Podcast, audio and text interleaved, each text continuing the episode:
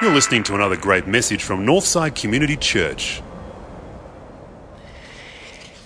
You know, friends, over the years, I've received heaps of phone calls, sometimes emails, sometimes personal conversations, and the topic has gone like this. Person says to me, Graham, I got the job. Or it's, Graham, we, we got the house. Or, or we got the apartment. Or, or it's, Graham, we've been accepted. Now, I've had these conversations and I have them all the time because I've been a little part of the process. Because I've provided them with a reference. And one of the roles of a minister is to provide references for people uh, almost constantly. And it's a great part of ministry because you can really take the opportunity to affirm people. And generally, people get back to me with the, uh, with the results of, the, of how the reference has gone. Uh, we went through a stage in my last church during the teenage years when a lot of the youth group wanted references from me when they left school. And we just went through this real purple patch where everybody got a reference from Graham Agnew, got a job. And my own kids said, Dad, can we have one of your references? I said, well, you know, it doesn't kind of work that way. They see my name, they see your name. And I, I pointed them one of my associates. They said, oh, he doesn't do a good reference like you, Dad. I said, well, I'll write it and he can sign it. Um, we kind of worked it that way, I think. Well, you know, references are, are pretty important. Even today, they seem to be an important component in employment, in rental, uh, in acceptance into certain institutions. They seem to still be an important component. So imagine if you were around at the time when Jesus Christ was on this earth and you got a personal reference from Jesus Christ. A personal reference from our Lord and Savior, the Messiah. How would you feel? I mean, that would be special, wouldn't it? I mean, that sort of personal, re- imagine the doors that it could open, you know? Amazing. Well, one man did. One man did get a personal reference from Jesus Christ. He didn't ask for it. He got it spontaneously from Jesus. And the strength and the potency of this reference would have left the people of that day stunned. Absolutely stunned. The man, John the Baptist. John the Baptist. The reference was given verbally in front of a large number of people, and it's recorded in the Bible for all time. Let me refresh your memory on it. I'm sure many of you are familiar with this. Here's Jesus Christ's personal reference for John the Baptist. Matthew chapter 11, verse, verse 11. Here's the quote I assure you that John the Baptist is greater than anyone who has ever lived. That's the reference. Now, guys, can you imagine? I mean, that incredible rap from Jesus for John the Baptist. Could you, could you imagine uh, that, that the kind of doors that that would, uh, would open up for people? The greatest person who has ever lived. I mean, what a confidence booster. What an entree into all kinds of opportunities. Imagine a job interview. You know, after he's worked with Jesus, John goes down to downtown Jerusalem looking for a high paid job and CEO says, well, John, what do you bring to this task? What do people say about you? Are your references? John says, well, uh, you've heard of Jesus Christ, the Messiah, the man who's changing the world. I just happen to have a DVD here on which he describes me as the greatest man who's ever lived. I don't know, he could be right. I mean, you know, I mean, what an amazing opportunity that would be. Friends, look, this might explain, this might explain, this incredible rap given by Jesus might explain something that crops up here in Matthew chapter 9, the passage just read to us by Hannah. Look, look, it's clear John the Baptist was an extraordinary individual. Okay. I mean, he was the one chosen to announce the coming of the Messiah. He's the one, he's the fulfillment of the prophecy in Isaiah. A voice cries in the wilderness. Prepare the way of the Lord, make a pathway straight through the desert for our God. He came with a message of repentance and judgment. Doubtless a very charismatic character who, in his own way, attracted a huge following. Can I just refresh our memories for a little bit? Going back to Matthew chapter 3, and the first six verses. This is just to kind of put John the Baptist into context. At that time, John the Baptist came to the Judean desert and he started preaching, Turn away from your sins because the kingdom of heaven is near. John was the man the prophet Isaiah was talking about when he said, Someone is shouting in the desert, Prepare a road for the Lord, make a, a straight path for him to travel. John's clothes were made of camel's hair. He wore a leather belt around his waist. This is an alternative man. And his food was locusts and wild honey. That'd keep you trim, wouldn't it? Early Jenny Craig right there. People came to him from Jerusalem, from the whole province of Judea, from all over the country near the Jordan River. They confessed their sins and he baptized them in the Jordan. This man was huge on the political and social landscape of that time. So this might explain something. Mind you, John was also a man of great humility. A man of great, he, he said on one occasion, there's one coming whose sandals I'm not worthy to carry. Some versions say to untie. He also said to Jesus, You're coming to me to be baptized? Oh, I should be coming to you. So he was a man of great humility. But clearly he was a leader in his own right, man with great influence over the hearts and minds of people. So here's the clue. Look at this, look at this verse from, from Matthew 9. Then the followers of John the Baptist came to Jesus asking, Why is it that we and the Pharisees fast often? but your disciples don't fast at all. Now, at first glance, it's tempting to get into a discussion about the fasting and to try to understand well, what does Jesus mean? You know, he talks about weddings and bridegrooms, and that, that, that's the temptation to go off on that tangent. But the part of this verse that really hit me was the followers of John the Baptist. What's that all about? I mean, who are these people? I mean, didn't they get the memo that Jesus has arrived? Didn't they understand or even hear what John had been saying that he was simply pointing the way for the coming of the Messiah? Didn't they appreciate the significance of John's own words? I baptize you with water, but there's one coming who will baptize you with the Spirit and with fire. What are they doing still following John? That's a, that's a, that's a real question. Why are they wanting to keep preparing the way when the promised one has already arrived? The followers of John the Baptist. It's extraordinary. Yes, they had doubts. Some of their doubts were fueled by JTB, John the Baptist. Uh, Matthew 11, let's check it. Matthew 11, verses 2 and 3. When John the Baptist heard in prison about the things that Christ was doing, he sent some of his disciples. This is, this is, I love this. Sent some of his disciples. Tell us, they asked Jesus, are you the one John said was going to come, or should we expect someone else? Yeah, we, we pass over a verse like that, but like that's profound. I mean, you know, th- these guys, John was actually doubting whether, like, did, did we get the wrong guy? you know, I thought it was going to be much different to this. I thought it was going to be on a stage, sort of, kind of a stage show touring the, the country. Oh, ladies and gentlemen, put your hands together for G. You know, I, I, and he's in prison. He thought he was going to be the sort of the, the opening act, the, the compere of all of Jesus' shows around town. He's in prison and he's disillusioned. And so he sends his followers to ask, uh, did we get this wrong or are you really the one? So these guys were caught up in that.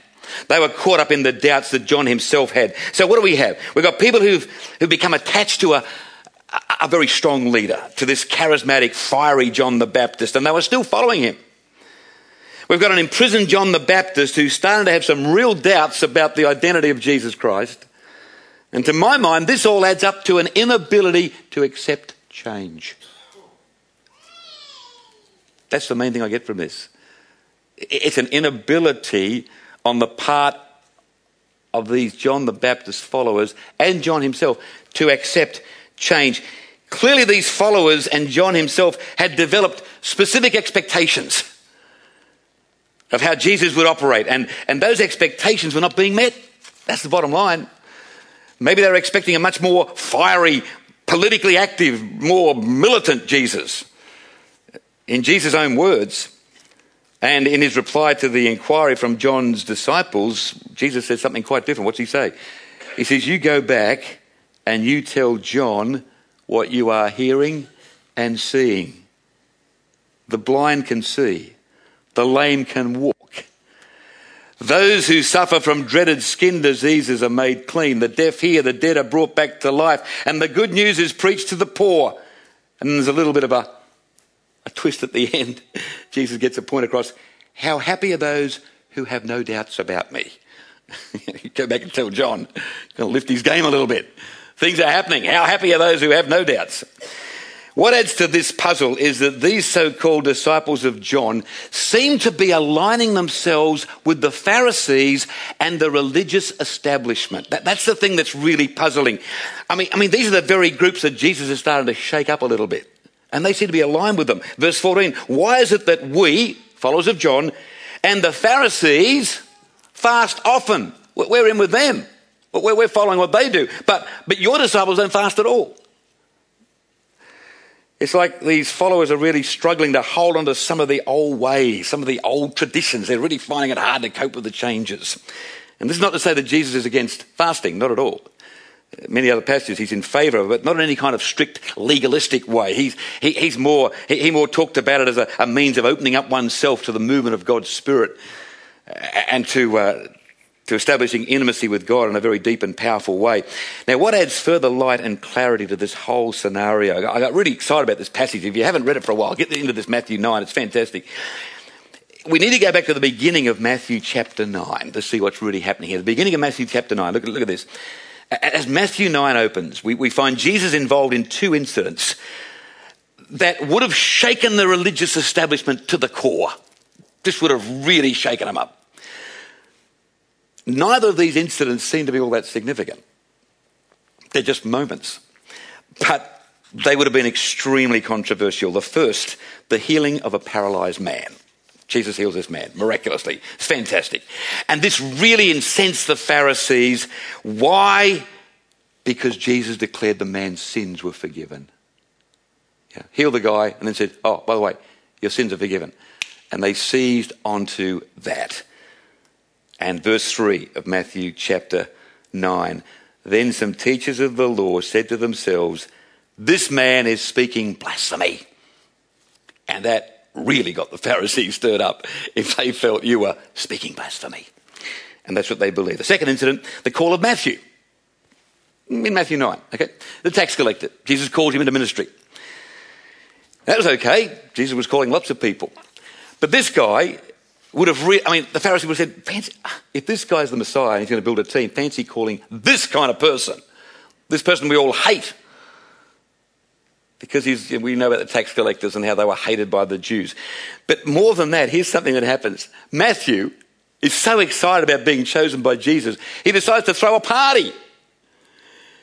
And it's obvious that he's connected with some of the seedier kind of people in town. And more than that, the party is, is one to which Jesus is invited.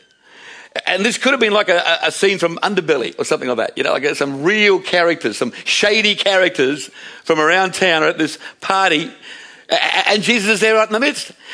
And right on cue, the Pharisees can't help themselves. Right on cue, they ask Jesus' disciples, Why does your teacher eat with such people? Who they regarded as outcasts. Why did he do this? Can't possibly be the Messiah. Well, friends, look, you, you, can see what's happening. Okay, we're building a picture here. You can see what's happening. It's early in his ministry, and Jesus is leaving people in no doubt as to what his messiahship is all about. Leaving them in no doubt. It's about forgiveness of sins. It's about reaching the lost. It's about ministering to everybody, including those on the fringes of society. Everybody's included. Something's happening. It's new. It's transformational. It's different to the old ways. The world is never going to be the same again. It's all there. And Jesus further stirs the pot when in verses 12 and 13 of Matthew chapter 9, he says this People who are well don't need a doctor, but only those who are sick. You see, from now on, he says it's about, it's not about form and ritual. From now on, it's going to be about faith and renewal. Everything's changing. And so Jesus' reference, as Hannah read, to putting on new patch, putting a new patch on an old garment, pouring new wine into, into old wine skins, it's not just in response to the question about fasting.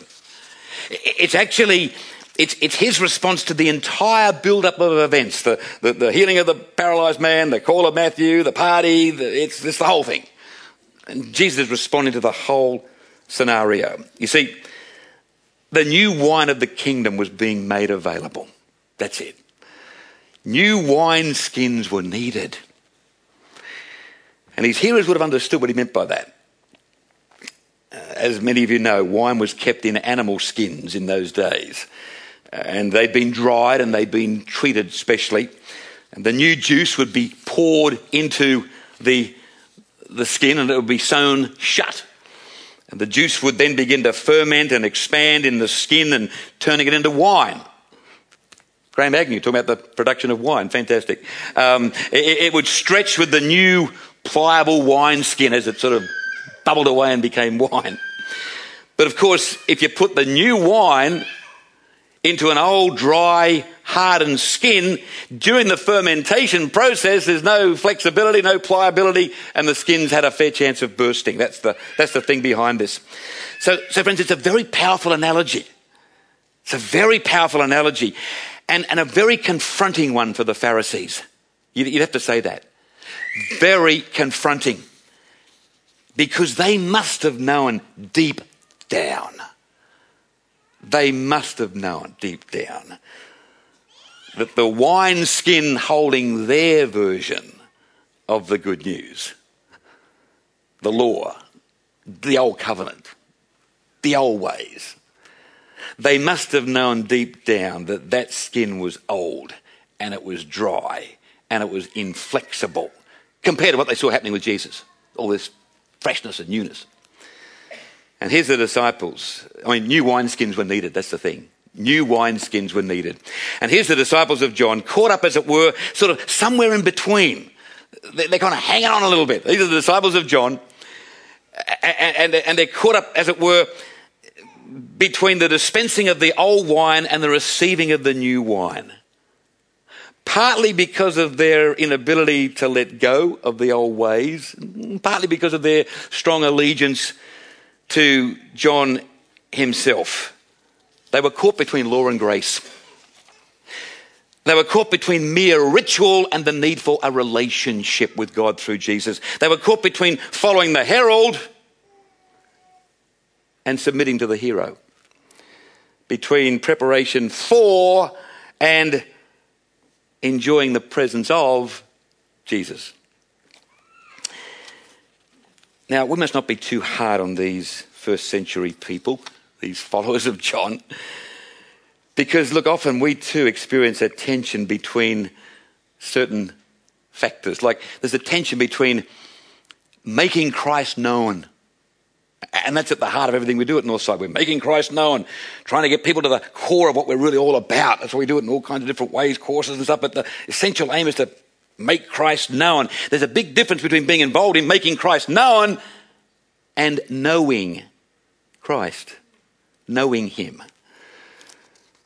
The latter is much more probing. The latter requires commitment. The latter requires a willingness to, to grow and to learn and to stay on the pathway. And that takes you beyond the people and the programs and the ministries that influence, influence us about Jesus. And it takes us, that journey takes us to Jesus himself. From going about learning about Jesus to Jesus himself. Now, with their question about ritualistic and legalistic fasting, it could have been that the disciples of John were still believing it was possible to be made right with God through adherence to certain rules and regulations. That's why they were so hung up on fasting. Hey, we've always done this. This has always kind of got us some sort of a connection with God. Hopefully, you can only hope and pray. Hopefully, eventually, they, they were to discover that following Jesus is not a matter of patching up our lives,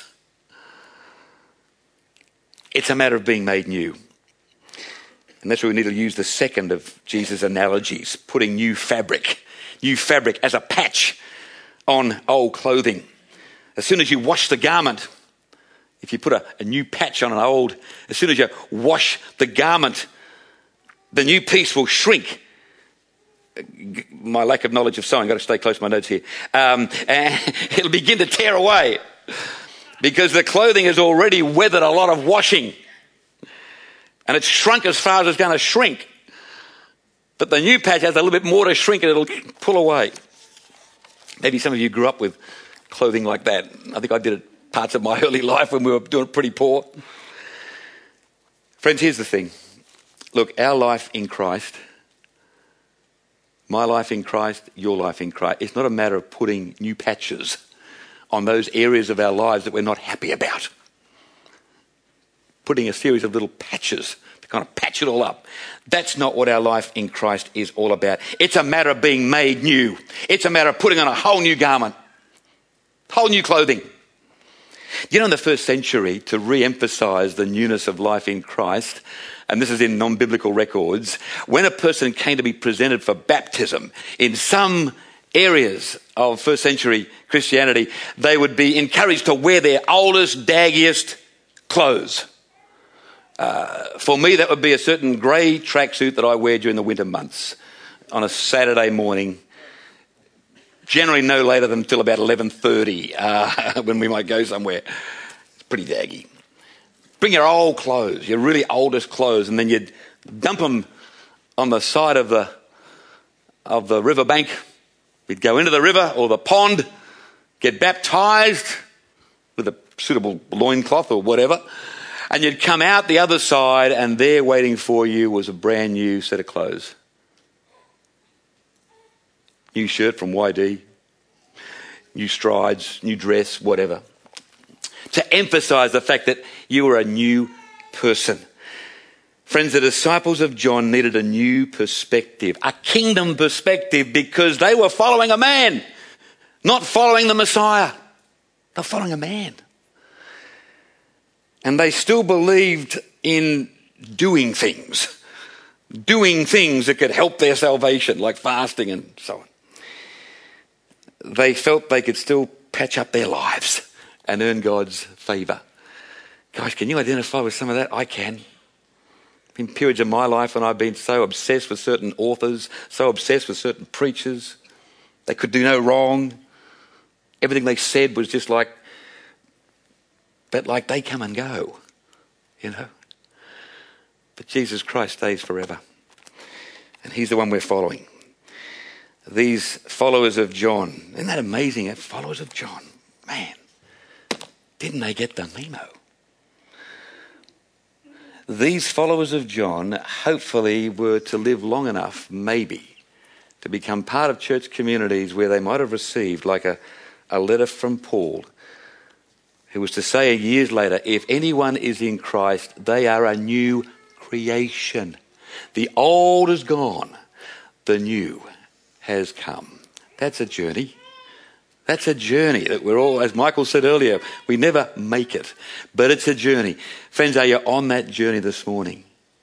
Not following the man, not following something else. That thing's been running through our service this morning. Not following anything else other than Jesus and recognizing that the old ways are not going to do it. The old patching up your life is not going to do it. We need a whole new garment, a whole new creation in Jesus. Wow, that's the gospel. Let's thank God for it.